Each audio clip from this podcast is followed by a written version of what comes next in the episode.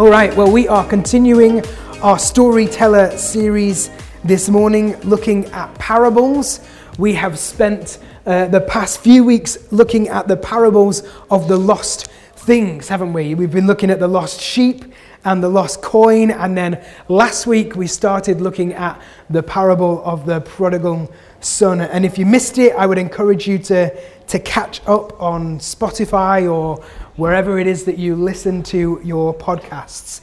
Um, I think it was a good message, and a few people said that they found it encouraging. And so, yeah, go and just go and jump on that if you missed it. Um, I introduced us to this, or maybe some of you have heard it before. It was new to me to this Jewish custom of kezazah.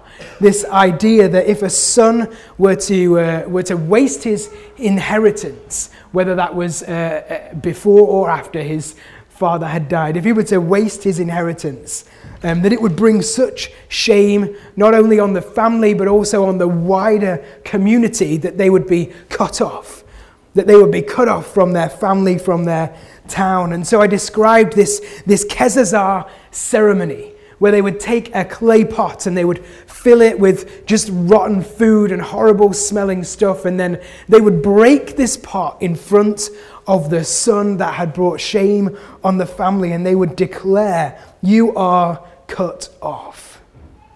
And so we looked at that and how actually through, through that knowledge of this ceremony of Kezazah, when you look at this parable, it perhaps brings new depths to the story. So if you missed it, yeah, I encourage you, catch up. I pray it will bless you.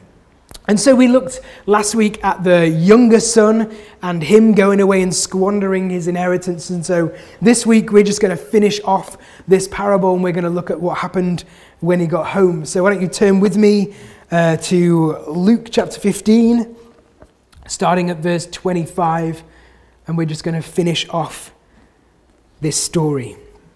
It says this Now his older son was in the field, and as he came and drew near to the house, he heard music and dancing.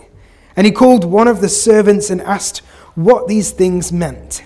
And he said to him, Your brother has come home, and your father has killed the fattened calf because he has received him back safe and sound. But he was angry and refused to go in.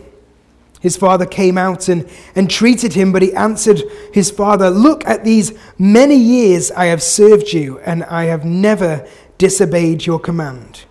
Yet you never gave me even a young goat that I might celebrate with my friends. But when this son of yours came, who has devoured your property with prostitutes, you killed the fattened calf for him. And he said to him, The father said to him, Son, you are always with me, and all that I have is yours. It was fitting to celebrate and be glad, for this your brother was dead and is alive he was lost and is found. So good. So now remember that, that that title that's given, I don't know, in your Bibles, in my Bible, the title is The Parable of the Prodigal Son. But in the original text, when it was originally written, there were no chapters or verses, let alone titles. And so that title was given by someone who just thought it would be helpful, but actually it's, it's probably not the most accurate title to, to bestow on this on this story, on this parable. In fact, perhaps it would be more accurate to say the parable, the parable of the prodigal sons, plural. Because in the first part we looked at last week, the younger, the younger son, he, he asks his father for his inheritance early and then he, he goes away and he, he squanders it, he wastes it, but then he gets to a point, he gets to rock bottom and he, he comes to his senses and he, he returns home.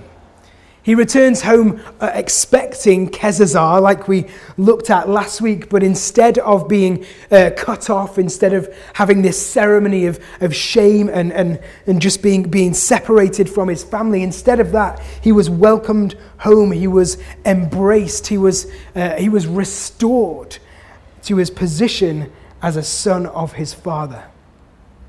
And so it's interesting looking at this as a part of the, of the wider kind of picture of these three parables that we've been looking at over the, over the few weeks. Because at the end of each one of the parables, we see this moment of, of celebration, don't we?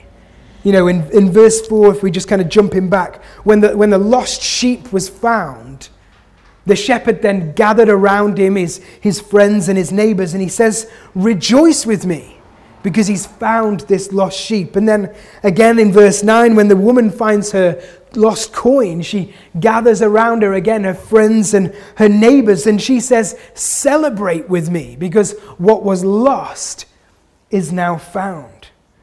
And so it's interesting that as we read this, this third parable in this trilogy of stories, that halfway through this story, unlike the others where it was at the end, it's halfway through this story we, we get this, this celebration moment because the son has come home and the father restores him and he puts a, a robe on his back and a ring on his finger and sandals on his feet. And then he calls for the fattened calf to be killed so they can what? So they can celebrate. For my son was dead and is alive again. He was lost and now is found.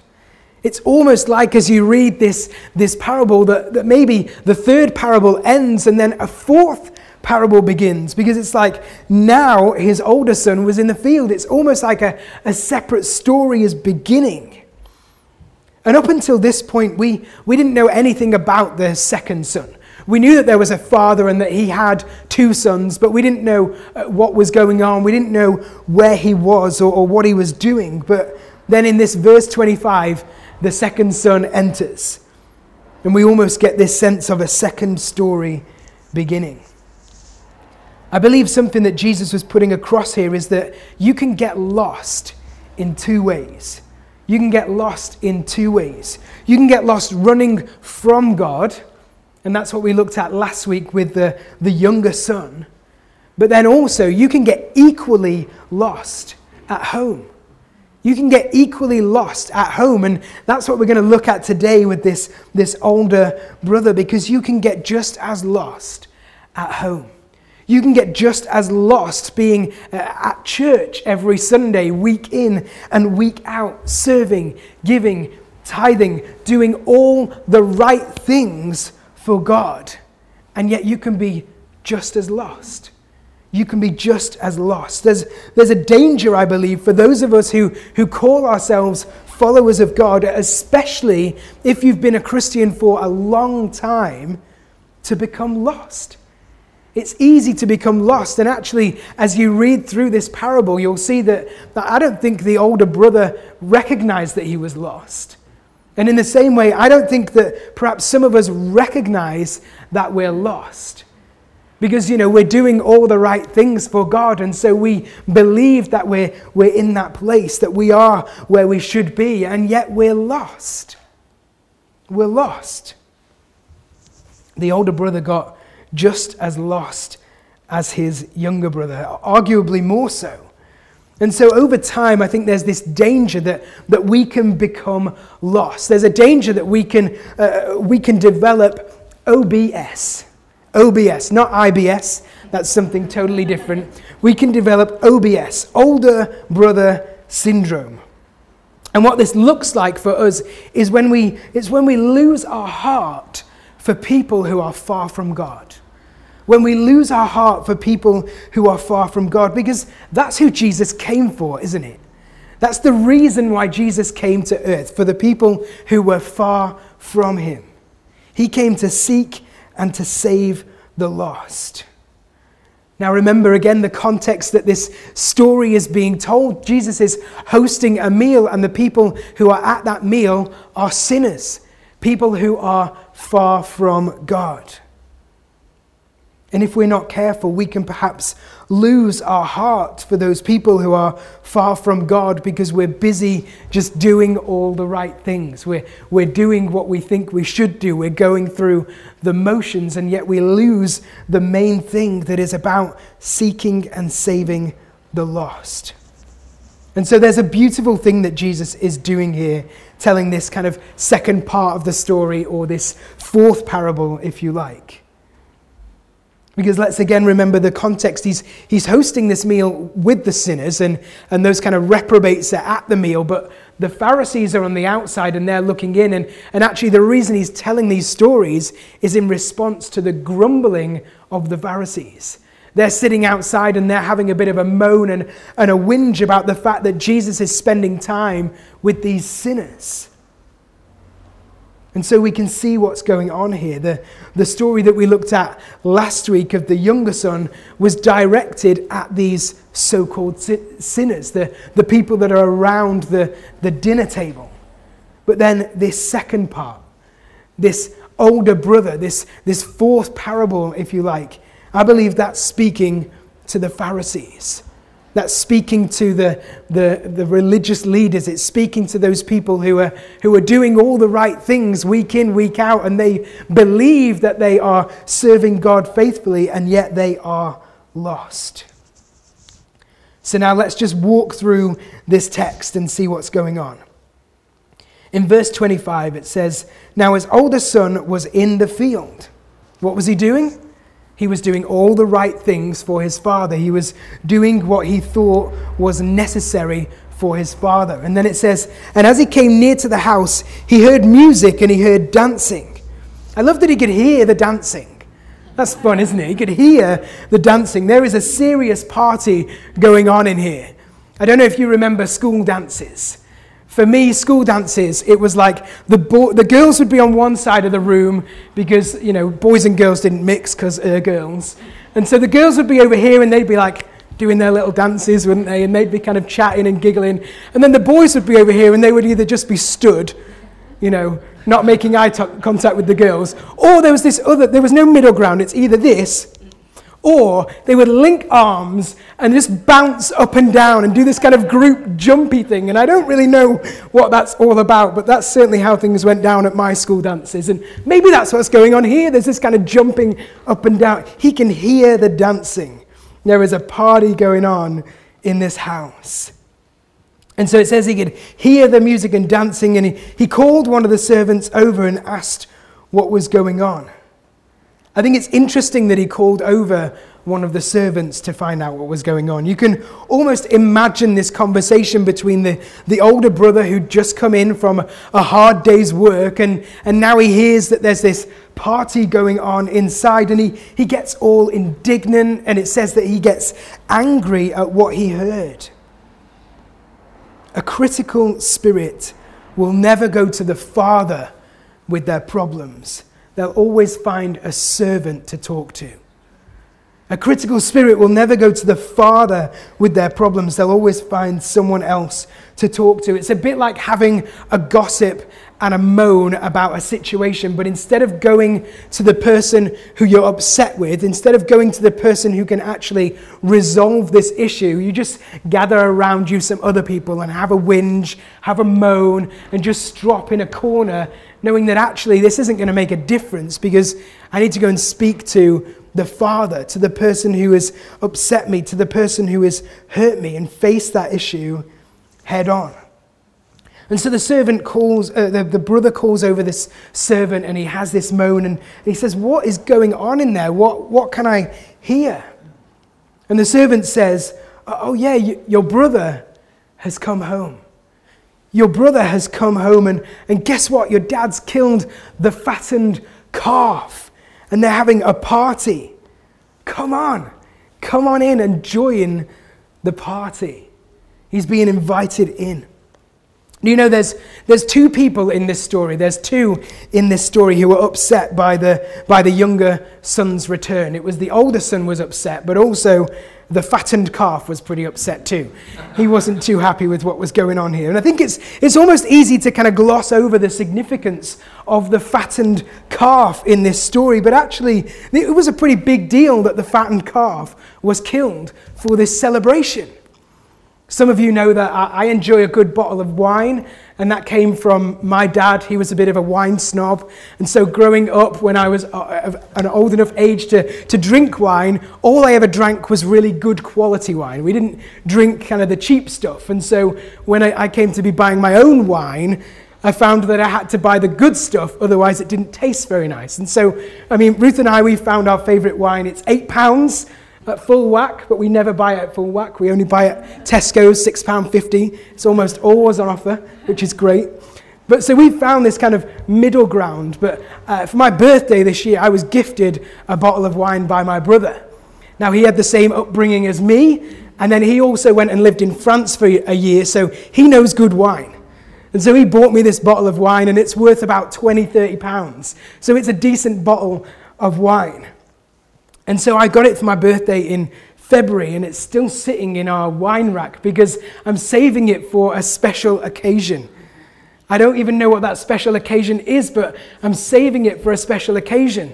And there's maybe a little bit inside of me that doesn't want to crack it open if the wrong people are in the house because they won't appreciate just how good this wine is. And so it's sitting there gathering dust and, and waiting for the right occasion to show up. And I think it's a little bit like this because there's a process to get the, the fattened calf ready. What you would do is you would let the, the calf go out into the fields and, and graze on the grass like all the other cows for maybe six months. And then you would bring it in and lock it inside this pen and feed it like pellets and things to just fatten it up. But it wasn't allowed to wander around and do all the grazing that would kind of work off some of that excess fat. And so it would just grow and grow and it would become like a fine wine until it was ready for that special occasion. As an aside, and even more aside, if you like, do you know how many beef burgers you can get out of one cow? Sorry to any vegans in the room. 1,600 burgers from one cow. So, this fattened calf, well, that was a feast for a lot of people. And so the brother is having a moan about, about the party that's going on. And, and there's another maybe interesting nuance going on here because if you remember the context in which these parables are being shared, it's, it's the, the grumbling of the Pharisees. And now the brother is having his little grumble. So there's, there's a nice little parallel going on there. And so he's out with the servant and he's having this moan and he's having this kind of sulk and strop that he's not happy with what's going on. And so that's not going to make any difference. But the father then comes out. It says the father comes out. And the father's inviting him to come in, but, but the, the older brother, he kind of cuts him off and he, he jumps into this entitled, self centered speech, doesn't he, in verse 29. Look at these many years that I have served you. I have never disobeyed your command, and yet you never gave me even a young goat to celebrate with my friends. But when this son of yours came, who had devoured your property with prostitutes, I mean, how does he know what the younger son did? He, he doesn't know unless, unless he sent out some spies to like get the gossip so he could, I don't know, throw some kind of details at his dad, but he doesn't know. How can you, this son has come home who's done all of this, and you've killed the fattened calf for him? He's disgusted. He's angry. He's, there's bitterness. There's resentment in his tone. He shamed you, Dad. He shamed you. He shamed our family. He shamed our community. What he deserves is Kezazah. He deserves this ceremony. He deserves to be cut off. But instead, you're celebrating him. Instead, you're, you're treating him better than you treat me. And look at the language that the older brother uses.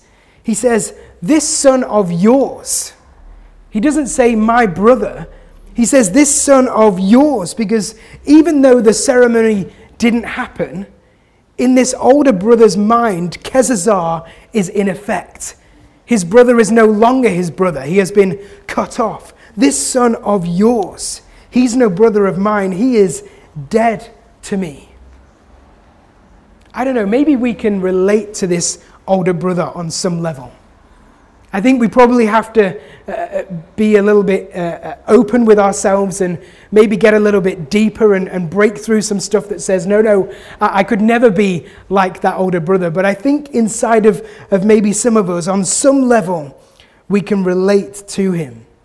You know, have you ever had a moan or a grumble? Maybe even it was just on that internal dialogue where you're kind of thinking to yourself, uh, someone is being more blessed than they deserve. And we're judging people. And we're thinking, does God really know what they've done? What, why is He doing this for them? Does He not know who they are? Does He not know where they've been? Does He not know what they've been up to? But look at me. Look at me, I've been doing all the right things. I've been ticking all the boxes. Where is my blessing? It's almost this attitude of, well, I deserve it. I deserve it more than them. I deserve it because I've been doing everything that I should be doing it. Maybe even God owes me some blessings. I've earned enough in the, in the bank of heaven that I want to I wanna cash in some blessings. And yet we're not receiving that blessing, but someone else who we know has been sinning. We know what they've been doing, and yet they're being blessed. And so maybe we have that kind of little grumble inside, like the older brother. And those kind of thoughts, I think many of us have them. I know I have. And they can reveal within us. Those kind of thoughts, they can reveal within us an attitude that we're following God for what He can give us instead of loving Him for what He's already given us. We're chasing after God for something instead of loving Him because of who He is. And I think the longer we're Christians, the, the easier it is to, to almost forget about the grace that we received when we first came home. Because in that first moment, when we, when we first turned back to God and we said, God, I'm a sinner and I repent because I have done wrong and I, I need relationship with you, in that moment, we received that grace from God, that incredible free gift that He wants to bless each and every one of us with. And we receive that grace. And maybe we go about kind of a buzz for a period of time, living on that, that spiritual high, if you will, but maybe we let it decrease a little bit. Maybe we let that fire that was burning so strongly inside of us when we first came to God, we let it die down a bit.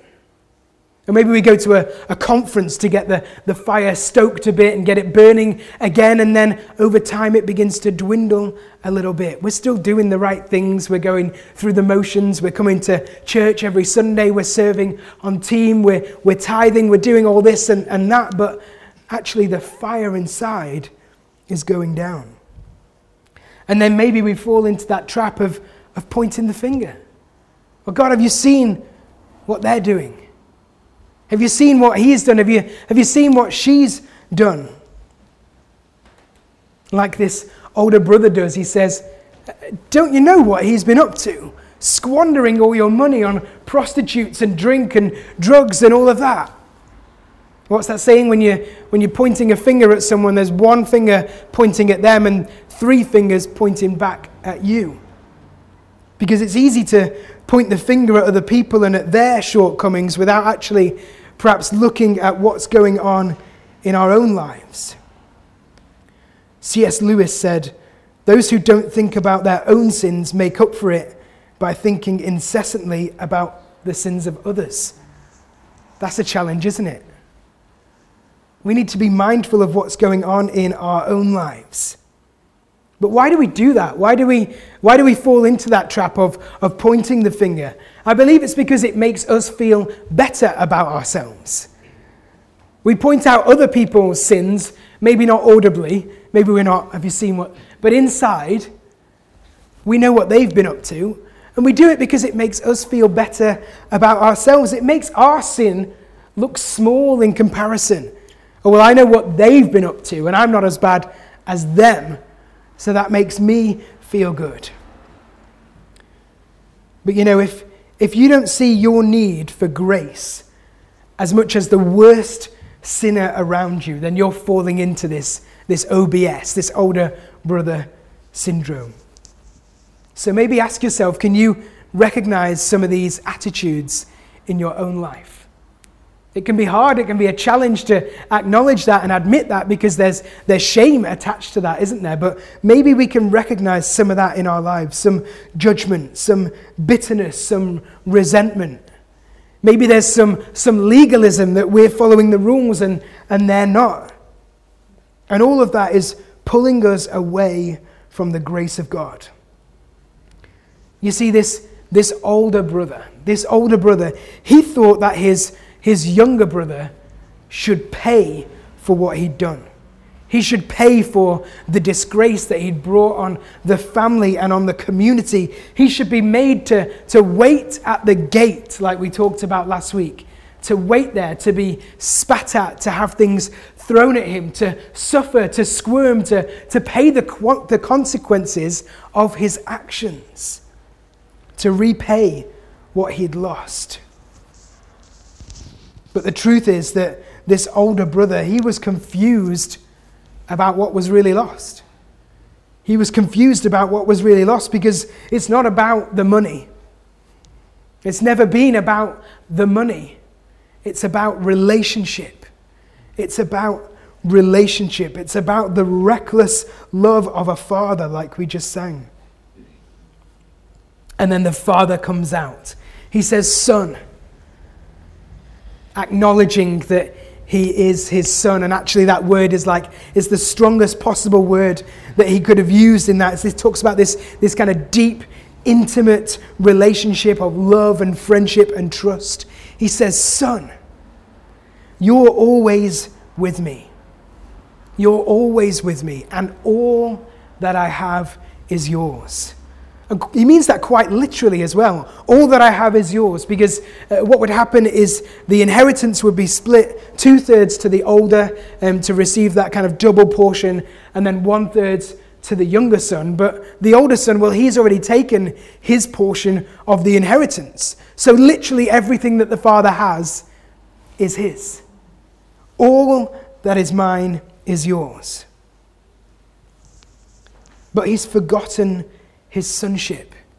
He's forgotten who he is. He's forgotten his position, his place, and he's almost living like a servant, isn't he? If you see what he says, for years I've served you. For years I've served you. I've never disobeyed your command. I've been doing all of these things. I've lived to the letter of the law. And I think it's it's this that, that makes it perhaps more accurately the prodigal sons and not the prodigal son, because Jesus here, he's speaking to the Pharisees. He's speaking to those critical spirits. He's speaking to uh, those of us who have got lost, even in church. We've got lost in, in maybe the religiosity of our faith. Those who are striving for God's grace instead of resting in God's grace. Because it's not about obeying orders, it's not about obeying rules, it's about celebrating with heaven. Remember what it says after each and every time that something was found, there was this moment of celebration. After the sheep was found, they celebrated. After the coin was found, they celebrated. And after the younger son returned home, they celebrated. And so now, as the, as the parable comes to its conclusion, there's this repetition again of the celebration. What does it say? It says, You are always mine. You are with me. All that I have is yours. It was fitting to celebrate and be, gr- and be glad for this your brother was dead and is alive. He's repeating this, this importance of the, the celebration moment. And I believe that as, he's ta- as the father is talking to this older son, there's an invitation here. There's an invitation from the father to his older son come and join the party. We are celebrating. You are my son. You are invited to this party. You have a seat at the table. Don't exclude yourself. But the older son, the older brother, he doesn't recognize his value. We talked about this in the, in the, when we talked about the sheep and the coin, that, that actually the, the value of something is defined by the manner of the search. And, and it's also defined here by the manner in which the, the father is speaking to his son. That, that reminder you are my son. You are an heir. You, you belong here. You are home. But the, the older brother, he doesn't recognize his value. He doesn't see himself almost as a son. He's forgotten that he's lost, that he's an heir to his father, to, to all that he has. But, Dad, I've been slaving away. I've been slaving away. I've been doing all of this stuff. And I have no doubt that the father appreciated all that his older son did all the hard work that he put in, all the, the time that he, that he spent, the faithfulness in which he stuck around and, and didn't disappear and didn't go off and squander. I have no doubt the father was grateful for all of that. But that doesn't give him his value. That doesn't give him his value. He didn't earn it, it was his birthright. It was his birthright. So, as we close this morning, maybe we need to just ask ourselves have we forgotten our value? Have we got lost in, in the busyness of doing all of the right things that we've actually forgotten our place? It says on the door when you come in, welcome home, because we want this to be a place where we can remind ourselves of who we are and whose we are, that we are sons and daughters of God that we are home when we are with Him, that we are heirs of God. It's our birthright. We just need to accept it. We don't need to earn it. We don't need to work for it. We don't need to go through the motions doing all of the things. Does God appreciate it when we do? Absolutely. He loves it when we serve Him with faithfulness and diligence, but that's not what gets us into heaven. That's not what gets us into a relationship with God because Jesus paid the price. He paid the price on the cross so that we can have that relationship with Him with no cost, with no need to strive, with no need to do anything. We just need to accept it. You're invited to the party. You just need to come on in. You just need to come on in. Why don't we pray? Father God, we thank you that, that we are sons and daughters of you, that we are heirs to all that heaven has to offer. And so, God, we, we just want to repent right now for, uh, for any attitudes or, or spirits or thoughts within us that have, have, uh, have judged other people, where there's been resentment or, or bitterness or anger over maybe the blessings of other people when we feel we've been hard done by. May we remember, may we remember all that you have done for us already. May we be grateful with our portion, not looking for someone else's. Father God, we thank you that you love us. We thank you that you care for us, that you bless us and that you are for us. And may we hear that invitation this morning. We don't need to stand outside moaning, sulking. There's a party going on, and you're inviting us to come in. May we accept that invite in Jesus' name.